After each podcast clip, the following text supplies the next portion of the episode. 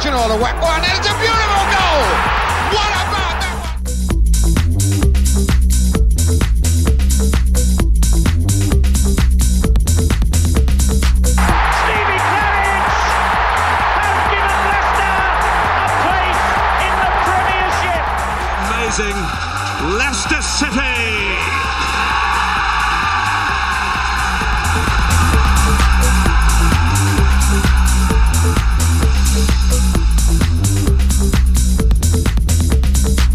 Leicester beat sorry West Brom on the opening day, Vardy at the double, Castagne's the best player in the world, I'm top of the Fantasy Football League, and I might have changed my mind on the away kit. All this on For sake. Hello and welcome to For Fox's Sake. My name is Pete Selby, and alongside me is Rob Hayes after, Rob, a 3 0. We've only gone and done a win. We've only gone and welcomed football back with a win, with a Vardy brace, haven't we? All this, all this doom and gloom's a load of rubbish. absolute nonsense. Vardy's only gone and done a goal and two, and uh, someone else who no one knows or has seen before has gone and done another goal as well. Fantastic. Easy, this football malarkey, but what a start in terms of the win, in terms of scoring goals, in terms of getting Vardy off the mark. It is what you want for an opening day win. And in this crazy world of football at the moment, with all that's going on, it is very difficult as I look down upon my notes that I took during the game. And after every note I've put, West Brom, dreadful. And also, in this, uh, in, and basically, in this crazy world, it doesn't mean a single thing this win because it was like a training game. It, it was an the, the pace of an extra pre-season friendly. I'm, I'm just seeing the first half at the time of recording of Tottenham against Everton, and there's a bit more impetus in that game. Maybe because they've had more time, maybe because they're just better teams than than West Brom, say. But uh, it was a very odd game to watch, knowing that there's actually Premier League points on offer because the first 30 minutes or so was an essential welcome back to football, which normally happens at the start of the season, but on times two slower, um, on almost rewind. And then it was basically the Leicester City show let's keep the ball and knock it around against League Two opponents. Yeah, it was a, it was the welcome back to football that we all needed, wasn't it? Really, because we've talked about the lack of transfer action, we've talked about the the shortened preseason, which obviously everybody else has had as well. We talked about the lack of depth in the squad, and and since our last prod, podcast previewing this season, Brendan Rodgers has been very open about saying the squad hasn't got the depth that it needs at this moment in time to to compete in all of the competitions that we're going to be in. Um, and then uh, I, I tweeted from the the account just about 90 minutes before kickoff earlier about the that um, those stats uh, in terms of the percentage of supporters that were hopeful for the season, and, and we're 18th out of the 20 Premier League clubs in terms of the fans' hopes for the season. So nothing, and plus the fact that West Brom are a promoted side, and it's always a, a, a kind of sticky game to start with. Really, nothing was pointed in the direction of a fairly comfortable 3 0 victory.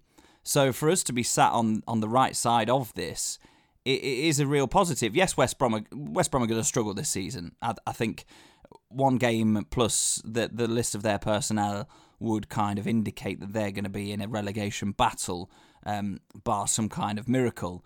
So so you don't read much into it in terms of Leicester's. Um, uh, sort of level at this moment. But what you do read into it is a get some points on the board first game of the season, get Vardy off the mark, albeit from the penalty spot a couple of times. Your debutant gets man of the match and a goal. Uh, and you overcome a, a, newly promoted side who are not always the easiest of, of first game opposite uh, opponents. So everything is at this stage on Sunday evening rosy.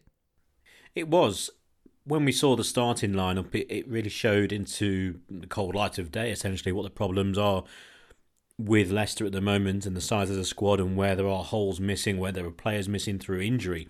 When you see the back four line up with Wilfred Ndidi next to Soyuncu, and then you've got um, Timothy Castagne at uh, at what right back and James Justin on the other side, and you and you and you're wondering straight away. And the question was asked on social media whether the fact that that Castagne is playing as a right back um, means that is there still time for, or is there still room for um, a new left back being signed? I, I, I still think a lot of people shot that down because it's an easy thing to maybe take from that. I think the fact that Justin has played in the Premier League, played for City before, so he can play on the more difficult side, on the left hand side for both players, presumably, because they're both technically right footed and would, I imagine, prefer to play on the right. So Castagne's been given the easy role. Uh, what would then happen when Ricardo Pereira comes back? Who would then play left back? Now that's a completely different question, or whether there is a change in the formation. We'll wait and see. But but there are there are certain questions there. You look at the midfield three, Mendy playing, obviously Ndidi then dropping further back. We'll come on to Mendy soon alongside uh, Praet and then uh, Youri Tielemans. And then further forward, it all becomes quite normal with your Barnes, uh, Perez, and Jamie Vardy. So straight away from the off, you do look at the side, and there are the alarm bells ringing when you see Mendy and Ndidi in the same team, and it, it just looked slightly weak. But then once the game started, it, it quickly turned into a, a game where I was I was under no impression that Leicester were not going to eventually uh, start playing their football. And then when they start playing their football, we know that they're good enough to control the game and create chances and, and possibly win. I was thinking maybe a 1 0 win after, say, half an hour really of the first half is possibly where it would go. One or two moments early on, a few misplaced passes indeed, etc. But it was just building up and up and up. And in the end, they put together a really decent spell towards the end of the first half, which was the impetus and really just kind of the um, the starter for the main course, which was the second half. Yeah, looking at the starting lineup, you, you, looked at it and you thought, okay, this the fact that we're already already having to patch things up and and, and play a makeshift central midfielder centre back in in Wilfred Ndidi, um, it doesn't bode well for the rest of the season. But what it has shown is the fact that we were able to control, particularly the second half, with that eleven that were on the pitch and we're able to do so relatively comfortably. Now, Leicester's first 11 slash even 13, 14 players uh, has never been something that's in question, really. You've got a team there, a starting lineup with the odd replacement here or there that could beat most teams in the Premier League on most days.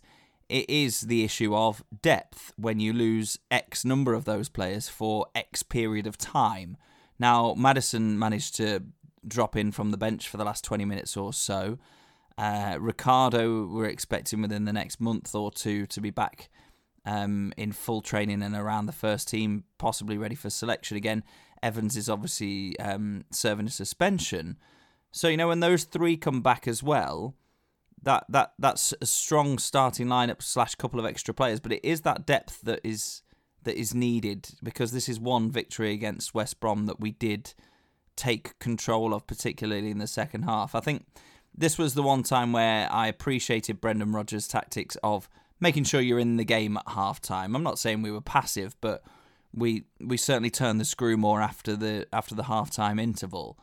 Um, so this is a time where I was kind of grateful for us to just make sure we were in the game, not chasing it, uh, and then pretty much totally dominated the the second period with the players that we had available, and that's really what those players have got to do. Um, you said we'd come on to Mendy. Shall we do so right now? Because I was surprised ish to see him sign a new deal from, from his point of view and from ours.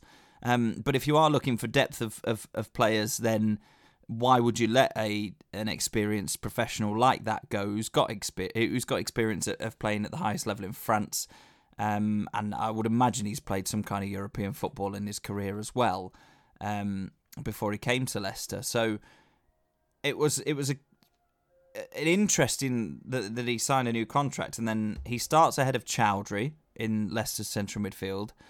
And I've made my thoughts about Mendy known on this podcast before, but I actually think he was one of our best players today. I think he did his job extremely well. I think he used the ball better than I've seen him do so in most of his appearances in a Leicester shirt. And he certainly justified in today's game why he was worthy of an extra contract extension and and the benefit of having that squad depth because he keeps youngster Choudhury out of the squad. You would imagine indeed he would still start ahead of him, but he proves then that he's an uh, perfectly able replacement in that in that defensive midfield role for if indeed he is unavailable.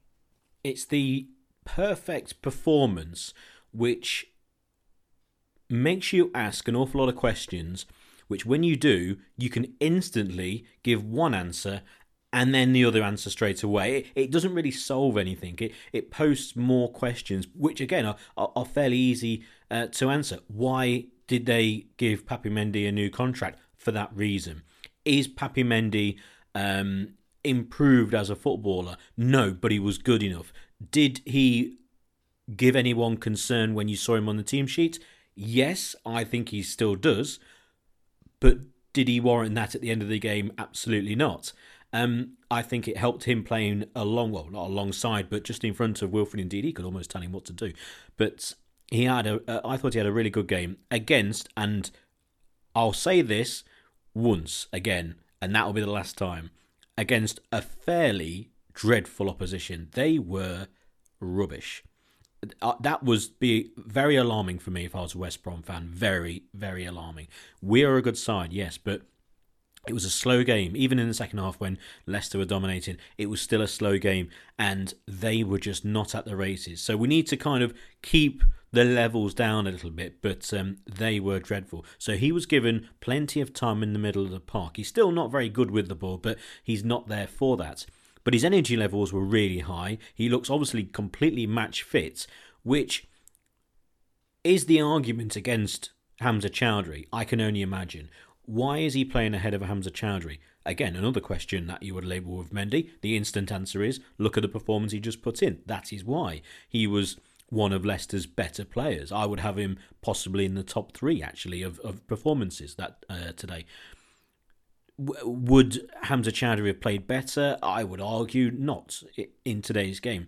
It's a shame because I think everyone wants Choudhury to start ahead of Mendy because there is a younger local player there who we all want to see really develop into a first team regular. And I, I still think, and I was talking today at work to an Arsenal fan, knows his stuff. I know he's an Arsenal fan, but still. And he's a big fan of Choudhury, and he can't understand why he's not getting a game. And I left work, I was on the broadcast this morning, just as the team news came through. And when Choudhury wasn't there, he wondered why. And of course, you come out with who's match fit at the moment and maybe pick a knock up, etc. But that question still remains. Against better opposition, I think he will be be found out really. But today, not a problem, and it also gives you confidence going into other games against perceived lesser opposition that maybe he could be the option. But again, on the flip side, you're thinking, well, if they're lesser opposition, then surely Hamza Choudhury. But these are the problems that you're going to have at a, at a big club with two players in, in each position. But overall, um, I've got a little star next to his name. It was in the second half, late on, when we are about two up, I think, before the, the third goal. And the game again was at a very slow pace, and Mendy was just really impish and quick and closing people down, getting back into position, all the things he should do. But it was quite noticeable in the game, and and fair play to him. So a good performance by Mendy. The first goal um, was a really nice goal for on debut Timothy Castagne to score on debut. He looks a good player. If we come on to him, it was um, crossed by Dennis Praet. A, uh, the Belgium just waffled a, a crossover to the far stick, and, and, and he came in. He's a big lad, isn't he, Castagne? Uh, with a good header. He likes to get forward, as we've been told, and as we've seen in the pre-season game at the King Power uh, last season when he played for Atalanta, and it was, as they said on Sky, pretty much the perfect debut. It was indeed. We got everything that we expected or that we'd heard about him in that 90 minutes. And, and, and that's nice. When you sign a player that you don't really know, uh, and we both admitted that we that we didn't know who he was Um, but what we'd read and found out about him once Leicester had signed him was was all positive. But it's nice that all of that showed itself in the 90 minutes of his debut today. You know, you sometimes get these players, oh, he's a real flair player, or he's he's great at this, great at that, and you don't see it for a long time. Or some signings, in, in some the case of some signings, you never see it. Whereas with Castagne, you saw that he was decent defensively, didn't have a lot, um, uh, wasn't tested quite so much as he will be um, throughout the rest of the season, you'd imagine. Uh, but we knew that he he had legs. His, his his stamina and his work rate was excellent up and down the right hand side. I think there was a couple of times, especially second half, when you were expecting players to get a bit leggy, where he'd gone forward to support the attack, and then you you're worried when West Brom win it back, and you're looking to see where players are in, in relation to the the pending counter attack. Castagne was already back goal side of the winger. He's got great energy. Um, but with with some kind of purpose as well, which is arguably, and I'm not going to sort of sit here and say that that he is more effective than Chilwell because we've seen the guy for one game. Let's be honest, but I think Castagne wants to contribute to to forward thinking football. Whereas one of our reservations with Chilwell was that he was quite happy to make the overlapping runs, but would he actually be able to affect things in the final third more often than not? No. Whereas Castagne seems like he's got the confidence and the and the desire really to get involved, and, and, and that was proven by the fact that he's got himself in on the edge of the six yard box to head in a cross that's come from the opposite byline. It was it was a performance that epitomised everything we've heard about him, and hopefully he can maintain that kind of level because he looks a very useful addition for half the price of Ben Chilwell. He does obviously he hasn't played on the, the left hand side, so we await that. But you look at a play and you just want to see if they're confident, comfortable on the ball. He's obviously a, a, a physical specimen, and, and that was really at the high um, the highlight of possibly his highlight reel or a list of pros when it comes to him when he arrived. Uh, physically, he's meant to be an incredibly fit guy. Obviously, playing in the wing back position, getting up and down the wing, you need to be. But um, you can see he's quite tall and broad and doesn't look to be really phased by anything. And, and it was just, again, the perfect debut. Nothing incredibly flashy, but just everything that you want in a, in a debut performance. And to get a goal as well, fantastic. And, and Dennis Praet, it was nice to see him in the second half turn from the kind of midfield disruptor that we know him to be. He's a very good footballer, playing for Denmark, uh, playing for Belgium alongside uh, Youri Tielemans and other players in midfield. It was nice to see him get forward and become more of a playmaker, and he really grew into the game. And it was nice to see him get his foot on the ball. Tielemans as well, knocking the ball around, very comfortable for him. Harvey Barnes. I mean, Harvey Barnes, it, it was the classic Harvey Barnes performance on three or four occasions, bursting down the wing, pure pace and power, and either shooting straight at the goalkeeper at the near post or cutting inside and missing the far post. First half, couple of chances, should have scored on the first opportunity, side footed at the goalkeeper. Anywhere else, it's in the back of the net. Second opportunity, exactly the same, and then he scored the uh, the, the follow up. Just a classic Harvey Barnes performance. We need him to get better at score. Uh, we need him to get better at scoring goals. There you go. There's some punditry for you. But he needs to be better in front of goal. He, he, just has to be. He, he should have hit the targets on, especially the one that he cut in, and then the one which he actually had a shot and it hit the goalkeeper, possibly at the near post. I might give him a bit of a let off because I'm sure he glanced up to see Jamie Vardy where he was in the penalty area, and he was on the floor because he'd just been fouled, and it was quite an obvious penalty. So I maybe will let off uh, Harvey Barnes, but that those nagging questions have not really been answered over the summer, have they, Rob? They've what they've been is they've been highlighted and are in now thicker type. They're in bold. Yeah, they have. But was were you really be expecting to be able to answer many questions after the opening game against West Brom? After nobody really knew what kind of level most of the players were going to come back in at. It. I said exactly the same thing about Harvey Barnes to uh, my mate who I went to the pub with to watch the game.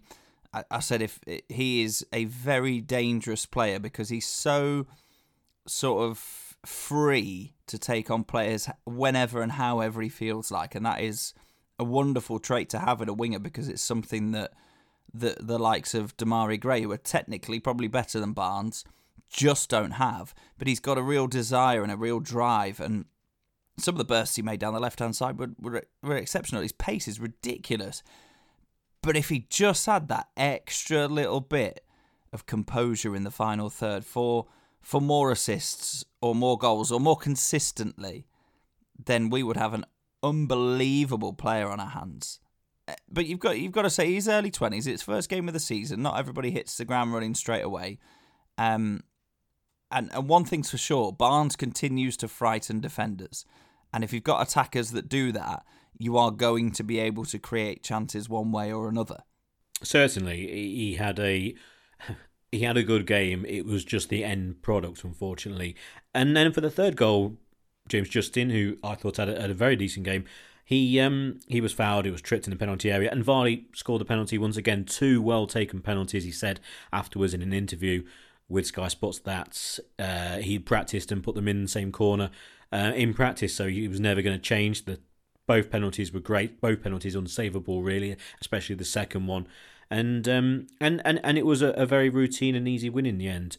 A great sight, and I tweeted out from the uh, official podcast account at FFS Pod. If you're not on Twitter, do sign up and uh, and give us a follow. But at FFS Pod, and um, I tweeted that the, one of the best sights really was the fact that uh, Maddison came on, which was a bit of a surprise for me, and that was really good news because he. With two games coming up in quick succession from each other, yes, there's a, a week's time before the first of which, you'd imagine that in one of those games he would probably get a start. And that's really good news because we need him back to full fitness. We need bodies on the pitch. I've not yet, as I'm scrolling through Twitter at the moment, seen a reason why Demarai Gray, who travelled with Leicester and by all accounts listening to the build up on the way back uh, from the studios to for Fox's sake HQ, I heard that he was actually there and, and, with the team and looked like he was kind of involved, but then wasn't on the bench. So whether something happened in the warm up or whatever, we don't know. Um, and whether it's come out since then, there we go. It's just the time of recording, but that could be interesting. But we'll just be kind of guessing at the moment. Uh, but Maddison, a really good sight to see him uh, get on. It was no surprise to see um, Albrighton come on at the time because we were getting beyond their backline on so many occasions. It just needed someone with a decent cross or a decent pullback from the byline, and Marc Albrighton was one of the best players at doing just that. So that was a a perfect sub, made an awful lot of sense really. But uh, but it was nice to see Maddison. It was, and it was a bit out of the blue when the when the squad was announced and he was on the bench. It was quite um, quite good to see. Really, obviously, he was nowhere near in a position to start a match because he hasn't played in pre-season, but he would have been there. Let's say if you're 75 minutes in and it's nil nil, and you can imagine most of the supporters getting quite frustrated that, that not a lot of creativity has happened, you could bring him on just to say, go on and pull some strings and try a few things and see if you can create something. And, and, and just do that in, in 15, 20 minutes and, and not really have to have full match fitness to, to do that. But it was even better that we were in a the luxurious position to bring him on which was at the time I think one 0 but it we went two 0 up as Maddison was being readied on the on the touchline. So it was a luxury to be able to bring him on at that time, and it's a positive that one of our key men is looking ready and available to be selected to start within the next few weeks. With the Demarai Gray thing, I'm not sure. Obviously, pretty much every team, well, every Premier League team is going to take more players to a match than they can name in their squad in order to account for injuries during the warm up, illnesses, whatever. Um, I'm, I was looking at the bench and thinking, well, yeah, if Maddison's fit enough to play 20 minutes, 25 minutes, then you'd have him ahead of Gray on the bench. You got Fuchs, who was probably your, your centre half cover. You got Thomas, who was your fullback cover.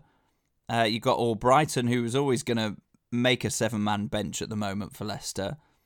You got Choudhury as the central midfield cover, and you got Iheanacho as the striking cover. So it may well have just been a case of that Demarai Gray was not needed in that squad, and that's really the position that he finds himself at Leicester City at the moment, despite the fact that he played quite a lot in pre-season and came on in a few games and affected them after the restart. He is, for me, that I I wouldn't replace anybody on that bench with with Demarai Gray, so it may well just have been a tactical thing. And also the fact that the transfer window doesn't close until the 5th, I believe, of October. That, Rob Hayes, is quite a long time away.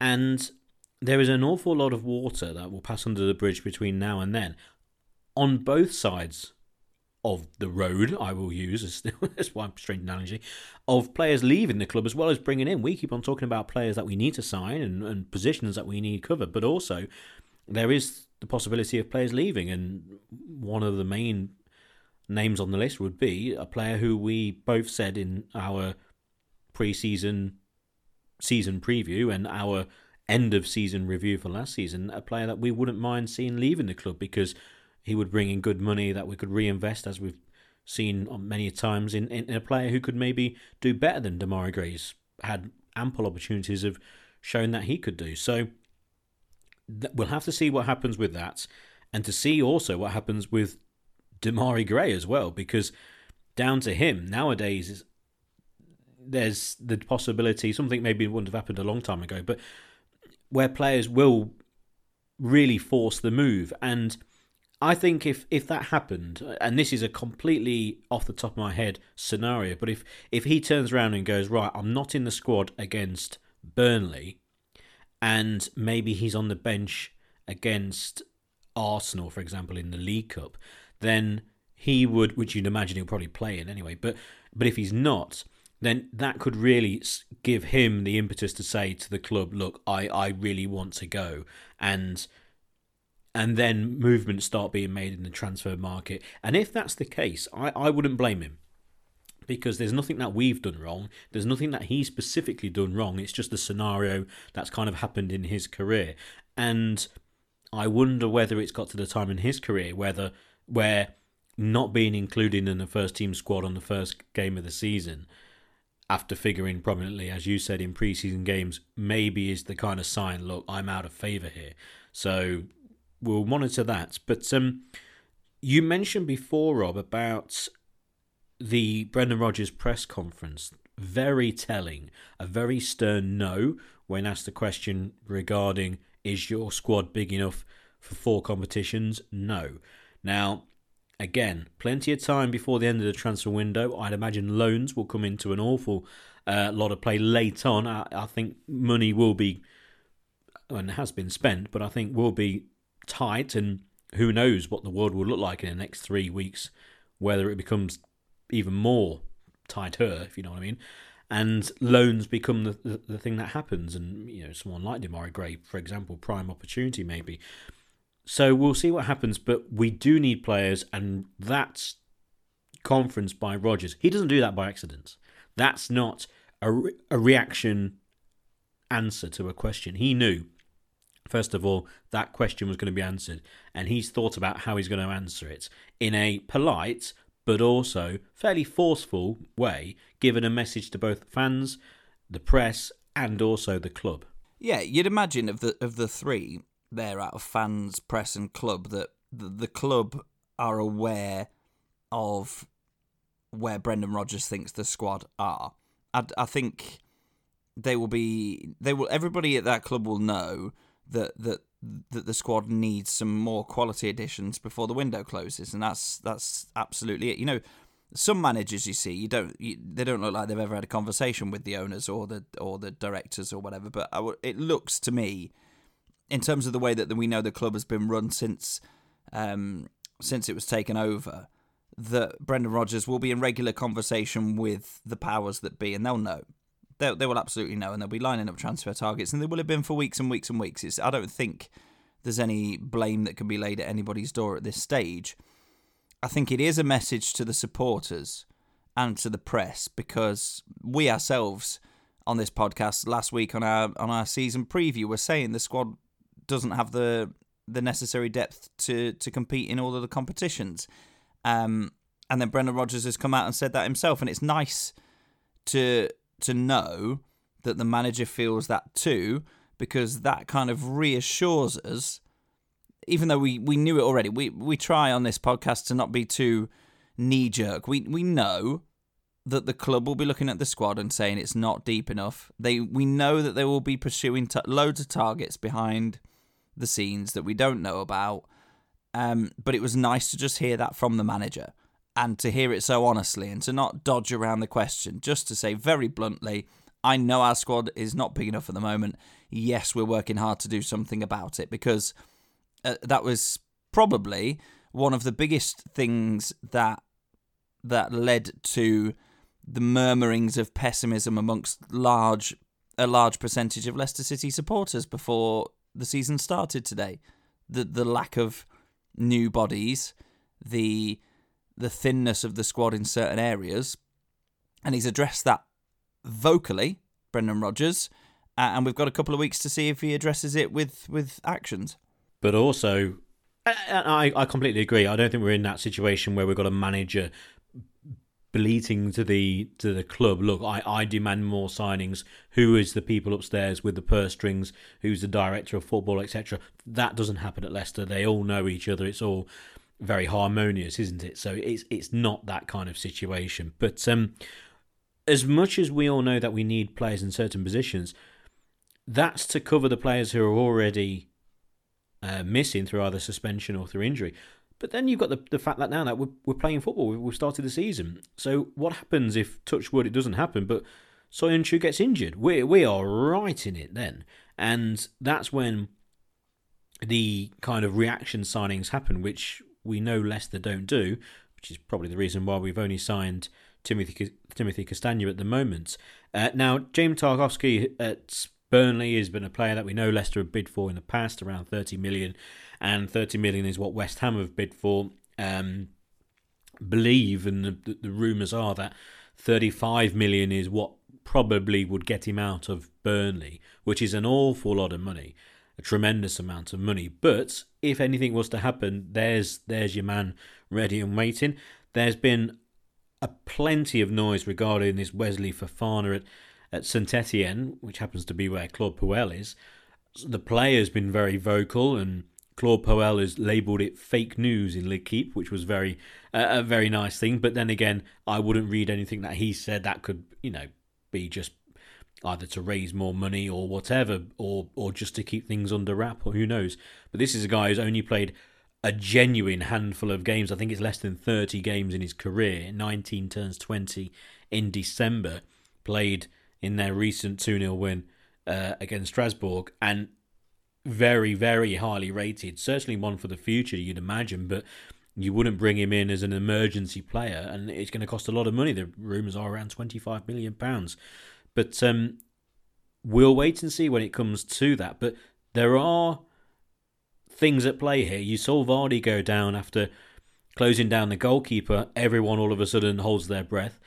Someone goes near Soyuncu, or maybe he goes in for a tough tackle. Everyone's hearts in their mouth at the moment, rather than before because we just don't have the cover. Um, I I'd imagine they they would have to make some signings soon, purely because of these games coming up. Rob, we've got again a week until the next game, but then they start to come really thick and fast, and those positions are only possibly going to get wider with injuries because we're still a few games away from Johnny Evans returning. Who knows how long Wes Morgan could be out for? It could be weeks still. Benkovic is out of favour. Rodgers also said in his press conference, interested in Benkovic out on loan, no uh, chance or no future at Leicester for Silva, Ghezzal, and Slimani. So there will be players coming in, but it might have to be sooner rather than maybe the, the mad rush at the end of the transfer window. Yeah, the danger is every day you get closer to the uh, end of the transfer window is another day where the selling club can consider adding extra zeros or extra millions of pounds to the, the price tag of their players because the closer you get to that deadline, the more desperate you look, the more likely you are to be able to to get the the transfer fee that you feel not necessarily reflects the value of a player because I think transfer fees have been inflated and inflated, but it reflects the importance of that player to the club. Now, if St Etienne have got what they consider to be a real prospect on their hands in Fofana, then why wouldn't they try and get as much money as they possibly can for him if he if he does want to leave? It is it does as you said the the Vardy going down was was one thing, but then you you know you've got Iheanacho and Perez to to slot in for the short term at least. Although I think we're both agreed that we would probably want to dip into the market for another central striker before the window closed, although it's not top top priority. It has to be a centre back because if Soyuncu had got injured today, you'd have had to bring on Fuchs. And fine, but he's only just back from injury. He's predominantly a left back or he's played left side of a three. And and then you'd have a left back, an aging left back, and a central midfielder, a centre half, and that's not good enough for a team that wants to start the season with aspirations of, of qualifying automatically for Europe again, which is the situation that we're in. So it'd be interesting to see over the next couple of weeks. It, it, something has to happen, and I'm I'm more reassured by Brendan Rodgers' words this week than I perhaps was the last time we spoke. Now, our next game is against Burnley. It is live on BBC One from 7 o'clock next Sunday. Burnley will be a much tougher opposition than we've seen with West Brom. And they have their own way of playing. We know all about Chris Wood. We know we know what Burnley are like. Um, I, I, like Burnley for a start. I, I, I like the way that um, they go about things. I like the manager. I don't think they play big boring football. That's just not the case. It's it's it's more direct than most, but that's because that's what they have. It's it's and do you think Leicester, if they put out this team, because that's the team at the moment you can see going out onto that field. There's there's no other changes really you could see being made. Uh, Ndidi's surely going to remain at centre half. Are they going to bring in Christian Fuchs as a centre half and push then Ndidi into midfield? That could be an option, but at the moment, that's the team that's going to play. And if they have to play Ndidi at the back, do you think that that's possibly a uh, I say a weakness, but because we're playing Burnley, do you think that playing Ndidi at the back actually he is probably suited best to be playing against Burnley than any other side in the Premier League at centre half? Yeah, it will be a very different test, won't it? Let's be honest. But I think the one the one thing the one positive for us is the fact that Burnley haven't really done any transfer business. Their squad is even thinner than it was last season because they had those those that sort of standoff with a few senior pros about the contracts extensions. You know, Jeff Hendrick's gone to uh, Newcastle and bagged on his debut. He was a big part of their midfield. I think Burnley are uh, looking the weakest they have in in their recent stint in the Premier League. So it is. I don't think it's quite as formidable a match as as it might have been in previous years. Having said that, their physicality alone will cause us some problems. And you look at Leicester, and we've always said that they're not the biggest of sides. And yeah, Castagne scored a header today, but he's still under six foot. So if Burnley, well, I say if, when Burnley go route one, could we be in a spot of bother? Yes, we could, but you know we've we've got to try, and especially the King Power, try and play play around them and if we have the ball, ultimately, the more we've got the ball, the less damage they can do to us. So I think it's got to be a way of we've got to approach that with a we're going to go and win this rather than we're going to try and not lose it. Because I think unless Burnley have a decent three or four signings, they could be in a spot of bother this season. Whereas you say, as we're looking for three or four extra signings to to deepen the squad so that we can that we can uh, compete at the higher level of all of the competitions we're in. So I think we're in a different situation. Be interesting to see actually the difference it will make with the fact that they haven't played this weekend and they've got an extra week in pre-season to you know get get the the fitness into the legs, I guess, get the the uh, the shape together. It'd be interesting to see and and obviously we don't we don't work in that side of professional football. So it would be interesting to know whether people would think that playing this week would be an advantage or having an extra week on the training ground would be. I think playing would be the option. I think getting the the ninety minutes under your belt, and as we mentioned with Maddison coming on, etc., the game that we've just played was a, a real advantage, a real bonus. I, I, think I mentioned actually Burnley away. It's at the King Power. You're right. I, I thought it was at Turf Moor. Never mind. So it's at the King Power on Sunday against Burnley. You you'd have to go Leicester win really. Um, it does slightly change it actually because I, I I had in my head it was away, but. Uh, yeah, at home, it has to be the game that Leicester on the front foot and, and, dominating from the start. And who knows what the temperature could be, if it's going to be a warm evening next Sunday, whether it becomes a slower paced game. If so, then we are by far a more technical side. And if it gets to that stage, it could turn into the game today. And hopefully it does, because that would suit Leicester at the moment. Um, you're right in terms of, of, of Burnley and their the weakness in their squad in terms of numbers, but I think they are so good at picking these players off from, from left, right, and centre, and I, I think that they do go out on these um, into games in the Premier League with its uh, hundred uh, percent in their ears from Sean Dyche, and, and, and they always give it their all. They, once or twice in their Premier League history, they've had uh, some quite bad runs of eight or nine defeats on the bounce, and then they've turned it around, but I think they'll be well up for it, and it's going to be a difficult game. They need to look after those big men up top, and if they do start pumping it forward, then it's something we're going to have to. Uh, and, and who knows who could be centre half? We might get a loan signing in by then. It could be a, a, case of getting a Bennett back in or someone like that, just to deal with those those kind of teams early in the season. But uh, I would still go for a Leicester win. I'd still go for a quite a, a comfortable Leicester win in the end, and uh, and possibly to nil. I think Leicester's defence, if they hold out, it could turn into a similar game as today, where second half Leicester go on top, possibly nil nil at half time, which is no surprise at this time of the season with all that's gone on. So me myself, I'm going for um, I'm going for quite a routine win, but uh, maybe not the three. I'm going to go for the two. So two 0 to Leicester for me. I think Burnley are effective at what they do. Um, and I think they might bully their way to a goal, but I still think we're going to win. Um, can I see us scoring another three against a team that are usually so defensively resolute as Burnley? No, so I'm, I'm going to say 2 1.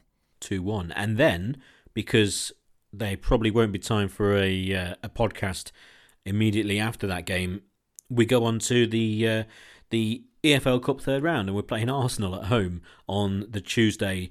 Although that's not exactly been defined, I don't think, as yet. So we'll wait and see. Oh, as I looked at the fixture list, it had uh, uh, kind of a TBC next to uh, the time, etc. So, but we are going to play Arsenal. That game just has to be a throw your hands in the air and see what happens. There's going to be multiple changes for both sides because they're going to really look at the game in the Premier League first. And we know we want Leicester to concentrate on the cups, and I said in the season preview that it might get to the stage where we start concentrating on the cups if we're relatively safe in the league and with no real chance maybe going up into the top six, for example. But that means we're in the latter stages of the cup competitions, maybe not the third round. I think there's going to be changes made because everyone's still going to be getting to match fitness, and Arsenal will do the same. And it's it's a fairly difficult game to preview because of that. Who knows the starting lineup? You could name now two sets of 11 players for the game against Burnley and be relatively accurate. We said already that Leicester's team is more than likely to remain as it is unless Fuchs maybe comes in for uh, centre half and then Ndidi moves into midfield. That's roughly the only kind of change that would happen. I don't think Maddison will be probably match fit to start. And then for Burnley, you know, you can give it your best shot and, and see what predicted lineup, and it will probably be eight or nine at least right. The game against Arsenal, we could name two sets of 11 and conceivably get 10 right overall between the two sides. It, it could be absolutely anyone. It could, but I think the danger is at, at Arsenal that there's um, a feel good factor there at the moment, and Arteta has very clearly not closed the door on on most players. You know, Xhaka has basically had a, a to do with the his own fans as captain when he's been on the pitch and he's he's managed to sort of resurrect his career there. I like what Arteta's doing there. There seems to be a lot of positivity around the squad, and he it, it, he rotated quite a lot during the restart, especially. So I think, whereas the Leicester players that you'd be looking at to come in, most of those you would say are second choice in their position. With Arsenal, they started Pepe on the bench yesterday. They started Ceballos on the bench. They've got a decent squad, and they've probably got more players who you would consider starters than we have. So their second eleven, you would expect, would be stronger than ours on paper, and also more integrated with the starting eleven than ours will be but it'll be interesting to it, that that kind of gives you as a manager the difficulty of of, of selecting a starting 11 to play that match It'd be interesting to see when we actually play it because it was scheduled for a week on Tuesday when Leicester Burnley was supposed to be on the Saturday. But since the broadcast arrange, uh, agreement was was reached for every game to be broadcast, and, and it was the BBC that got the Burnley game and have moved it to Sunday evening, they can't play the Arsenal game on the Tuesday evening. It's going to have to be moved to the Wednesday, surely. And I imagine the problem there is they've already selected TV games for that Wednesday, and the headline game in the third round is Leicester against Arsenal. So that's going to be broadcast. So maybe that's the problem. They don't know when or how. And if there is the game on Tuesday, then there would be more changes, you'd imagine, because of the the, the slow turnaround. So um, so the the game against Arsenal, I, I think it's going to be a wide open game. Again, who knows who's going to play, but uh, I can see there be I can see it being wide open because of the the nature of the two sides and, and the fact that they'll have plenty of changes in this cup competition. Uh, probably a Desmond, probably a two-two, and go into penalties because we'll go to penalties straight away, won't it? So uh, a Leicester win on penos. Yeah, I'd love a proper cup tie. I'd love I'd love it to go penalties or for it to be close, to be a few goals. You, just, you really from that kind of game, are we are we expecting a win? Probably not. Would it be nice to win? Of course it would. You just want really to be entertained, um, especially as you've got to say, although it is one of the more winnable ones, it's fourth in, in in my personal priority list in terms of competitions this season. The League Cup, you know, we've got to prioritise above that Premier League, FA Cup, and and Europa League. So, you know, give a few players a go have a go, score a few goals. If it's a penalty shootout as well and you get that drama, good. And if we win at the end of it, fantastic. Now, um, alongside Leicester today, there were Leicester City women playing, and they played away at Sheffield United. Got all excited because they scored early. Uh, Millie Farrow scoring for Leicester, and then they went 2 1 down. But a late penalty, 89th minutes, uh, Natasha Flint uh, took the penalty away. So 2 2 for Leicester City women, uh, and they remain unbeaten then in there uh, championship campaign. And a few people have, have, been asking regarding the Leicester City women and now the integration and regarding the Women's Super League. And you'd have noticed over the last, uh, especially today, this game weekend in the Women's Super League, there's been some massive scores. Arsenal, I think, scored nine. Chelsea, roughly the same, eight or nine, and eight or nine different players, whether they hit 10, I think. Um, and instantly, I can see a lot of people not kind of liking that and not maybe taking it seriously. But you have to understand that there's teams like Leicester, for example, who hopefully in the not too distant future, hopefully this season, will get promoted and with the, the backing of the football club, turn into a, a, a re, real force in the Women's Super League. Manchester United had that last year, got promoted, and now they're signing some real big players. Tottenham, the same, signing um, the top goal scorer at the Women's World Cup. Uh, Morgan from uh, from the USA after she's just had a baby. So some some teams who have been putting things into place over the last few years uh, with their women's sides, United and Tottenham, are now really making waves. And teams like Leicester, then, if they join these clubs in the Women's Super League, it will then make that Women's Super League ultra competitive. At the moment, there are three to four teams who dominate Manchester City, Arsenal, and Chelsea.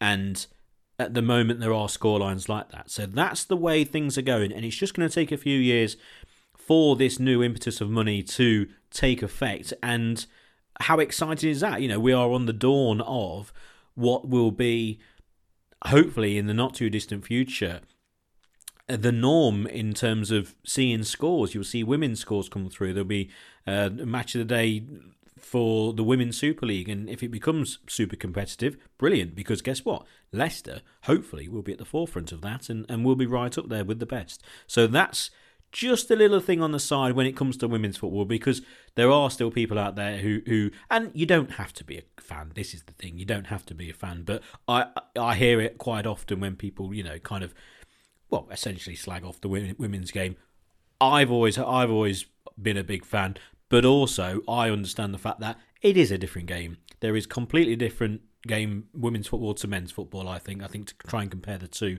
is nonsensical. And if you do that, start doing that, you're only going to go down a really dark hole and it's going to take you a long time to get back out of it. Just think of it as two different sports and enjoy both in their own right and their own setups, etc. And we've got a really good thing going at Leicester, which is brilliant news.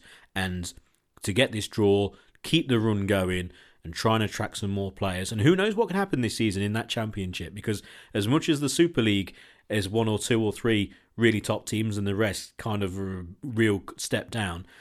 It might not take an awful lot for Leicester to get into that Women's Super League, and that will be something that will be celebrated at the football club. Um, and also, I can see them putting an awful lot of money into that side once they get Belvoir Drive to themselves as well. Yeah, it's something that the owners would not have considered doing if they didn't want to apply the necessary resources into the women's team in order to provide them with a platform with which to reach the WSL and become competitive in it. You know, it's the the, the growth of the women's game is is continuing at a very fast pace. So, from a business point of view, if nothing else, for for our owners, it makes sense for them to back the team properly. Not just it's not just giving them the the, the affiliation with the club in, in name and nothing else. It's Not just a gesture, they will want success for the for the team on the pitch because it will further increase the the maybe not commercially to start with, but the global reach of Leicester City Football Club through the arm of the women's game as well. And and just a quick point from me on the women's game, Pete, you and I have worked in it for for many years from. Um, for, for the FA, really, in terms of trying to build the grassroots game, but also working within the um, the WSL as well. Uh, and we've been fortunate enough to to have worked at to have commentated on many very high level women's football matches, and they're very entertaining. And the the technical ability on show is very high. Is it directly comparable with the men's game as a sport?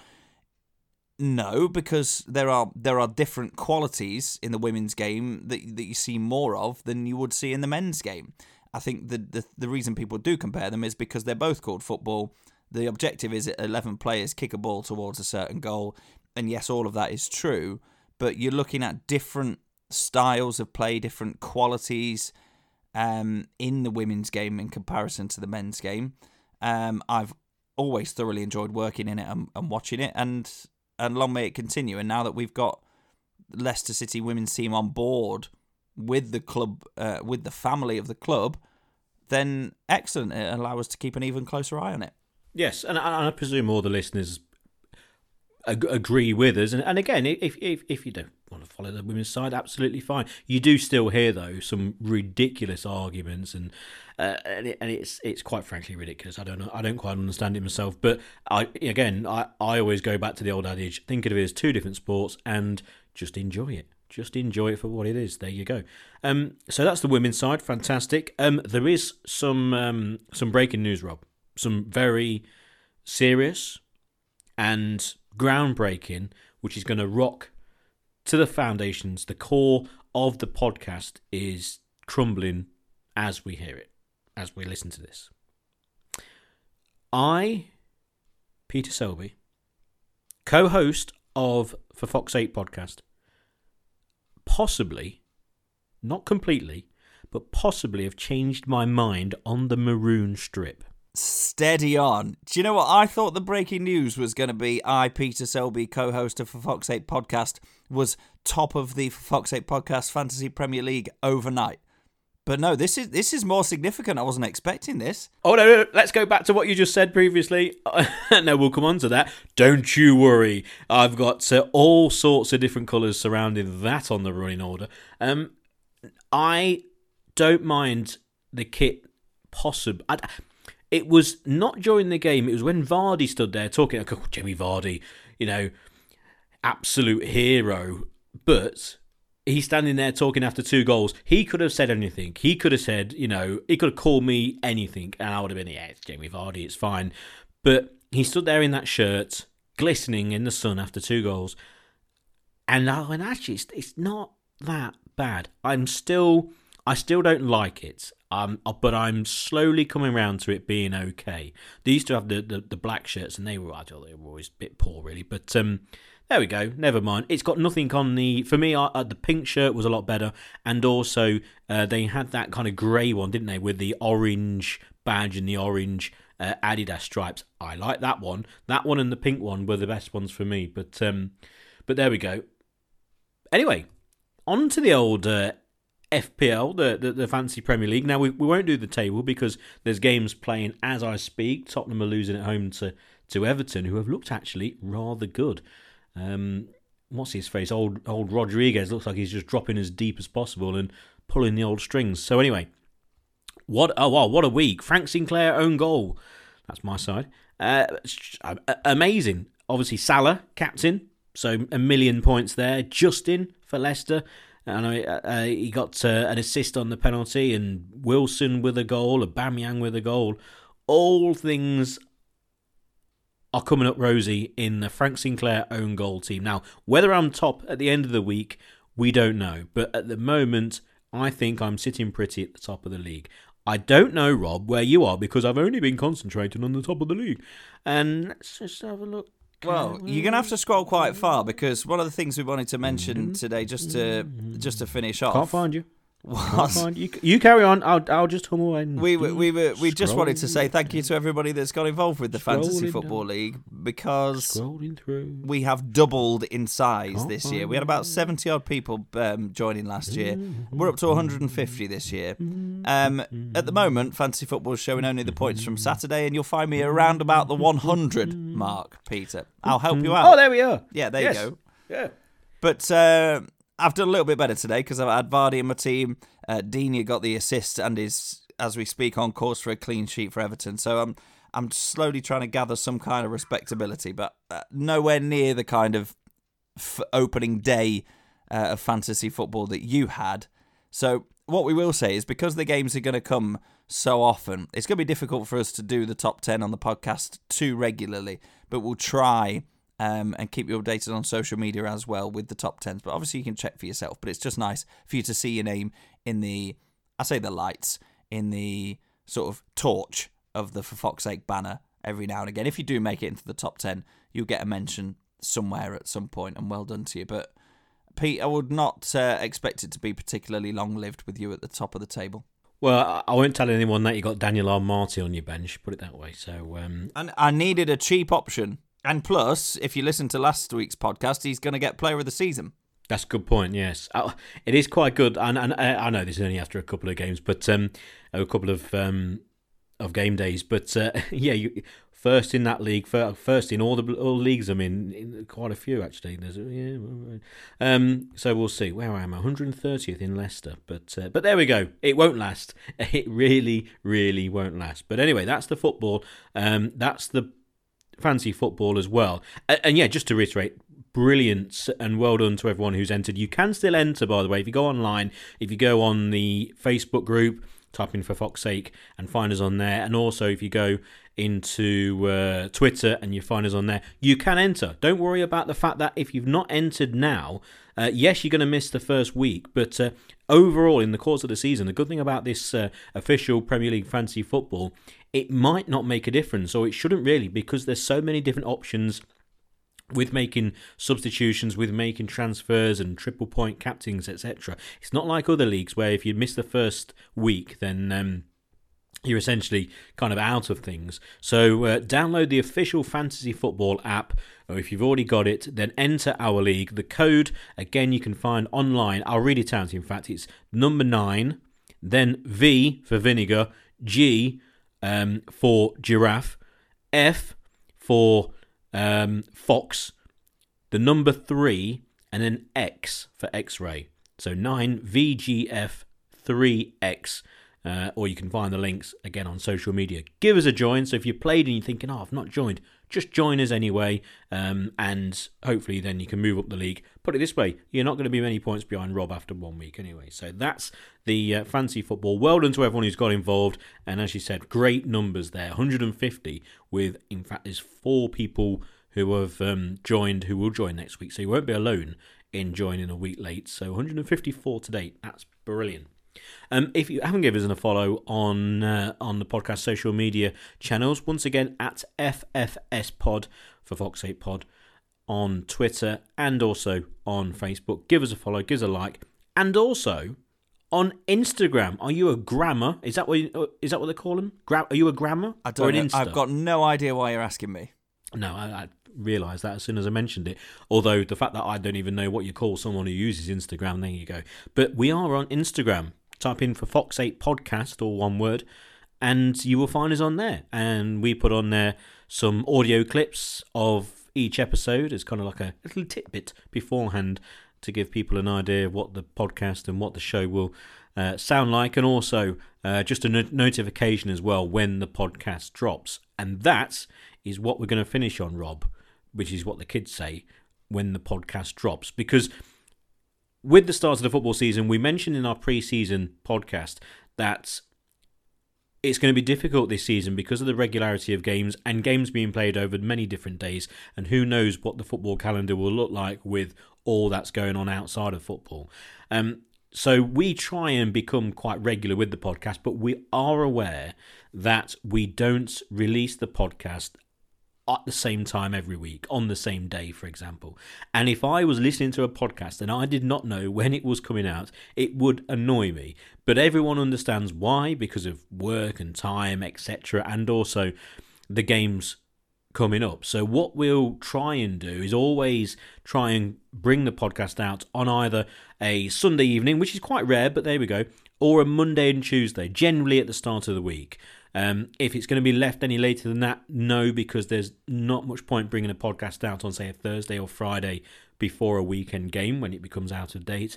So if it's not with you by on a Sunday, Monday, or Tuesday, mainly Monday and Tuesday, then it's probably not going to happen that week. Now, we can sit here right now and easily say, Rob, that with a game coming up next Sunday against Burnley and then a game on possibly Tuesday next week against Arsenal, then there's no chance for a podcast until after that Tuesday game. If the game is played on Wednesday, Rob, then of course next Monday becomes an opportunity to do the podcast with the Man City game the weekend after involved as well. So that's generally how the discussions work. So essentially, you can kind of work it out for yourselves whether one's going to uh, happen that week or not. That's how we do things, isn't it, Rob? Yeah, it depends on a lot of things. We want to make sure that the podcast is relevant for as as long a period as possible, which is obviously more difficult now than it ever has been with the condensed fixture list. Um, there's not really much of a point of us releasing a preview 24 hours before a match because it's it's, it's probably not going to reach as many people as as we'd like it to. Um, and yes, next Monday, if the if the Carabao Cup game gets moved to the Wednesday, in theory is good. But then you know we don't know what our work situations are going to throw up between now and then. Um, if we were full time podcasters, then we'd bring you on whenever you wanted. But we're not, so we we do our best, and we appreciate you uh, tolerating that and finding us when we do release an episode, uh, and for your kind words in between. And not many people get on our back, to be fair, which we appreciate. No, that's absolutely true. And also, because of the style of the podcast and because we talk about other things, you know, the women's side and oh, regarding signings, and there's a bit more of an overview of what's going on, even if you don't listen to the podcast straight away, it's still completely relevant this Friday or this Thursday. Obviously, if some big breaking news happens on a Wednesday, maybe not. But overall, it's still a podcast you can listen to throughout the course of the week, which I know many people have maybe their listening day if they go to, say, the gym on a certain day or, or whatever. Um, so that's it for the podcast. There's one also little bugbear, Rob, and that is that at the moment, Leicester are joint top of the Premier League. Okay, and I'm a firm believer of not having the Premier League table until after about four games or th- three games, probably is probably about right. After three games, But I've just seen Everton have beaten Spurs and they've just shown the Premier League and they've put us in second behind Arsenal, where I am led to believe, Rob, the rules are that you go from points to goals scored to then goal against and the, and the, and the goal difference, and then you go on to the games that you've played against each other, etc. We drew, uh, sorry, we won away 3 0 away at West Brom. Arsenal won 3 0 away. How are Arsenal in first and Leicester second? Uh, alphabetical order doesn't count after a game. It, it actually just doesn't count. So we should be joint top. They should change that, Rob. Rob, do something about it. I think it probably is alphabetical, you know, when when it all boils down to it. But that's proof as to why you shouldn't bother looking at the Premier League table in the first few games. It is, and it definitely doesn't come down to it because every club would just. You, of course, it doesn't come down to alphabetical order. That that's just completely wrong. So, it's uh, there would have to be a, a, a playoff or something. But uh, talk about getting wound up about the most minuscule thing that would never count ever anyway. But uh, that's it for the podcast. We've rambled on for long enough. So we'll be back possibly next week, but uh, more than likely the week after. But we'll wait and see, depending on the game against Arsenal in the Cup. So uh, we're both going for wins against Burnley, and then who knows against Arsenal, which I think is probably the most accurate thing that we've said all this podcast. So, once again, up the city, and we'll see you next time.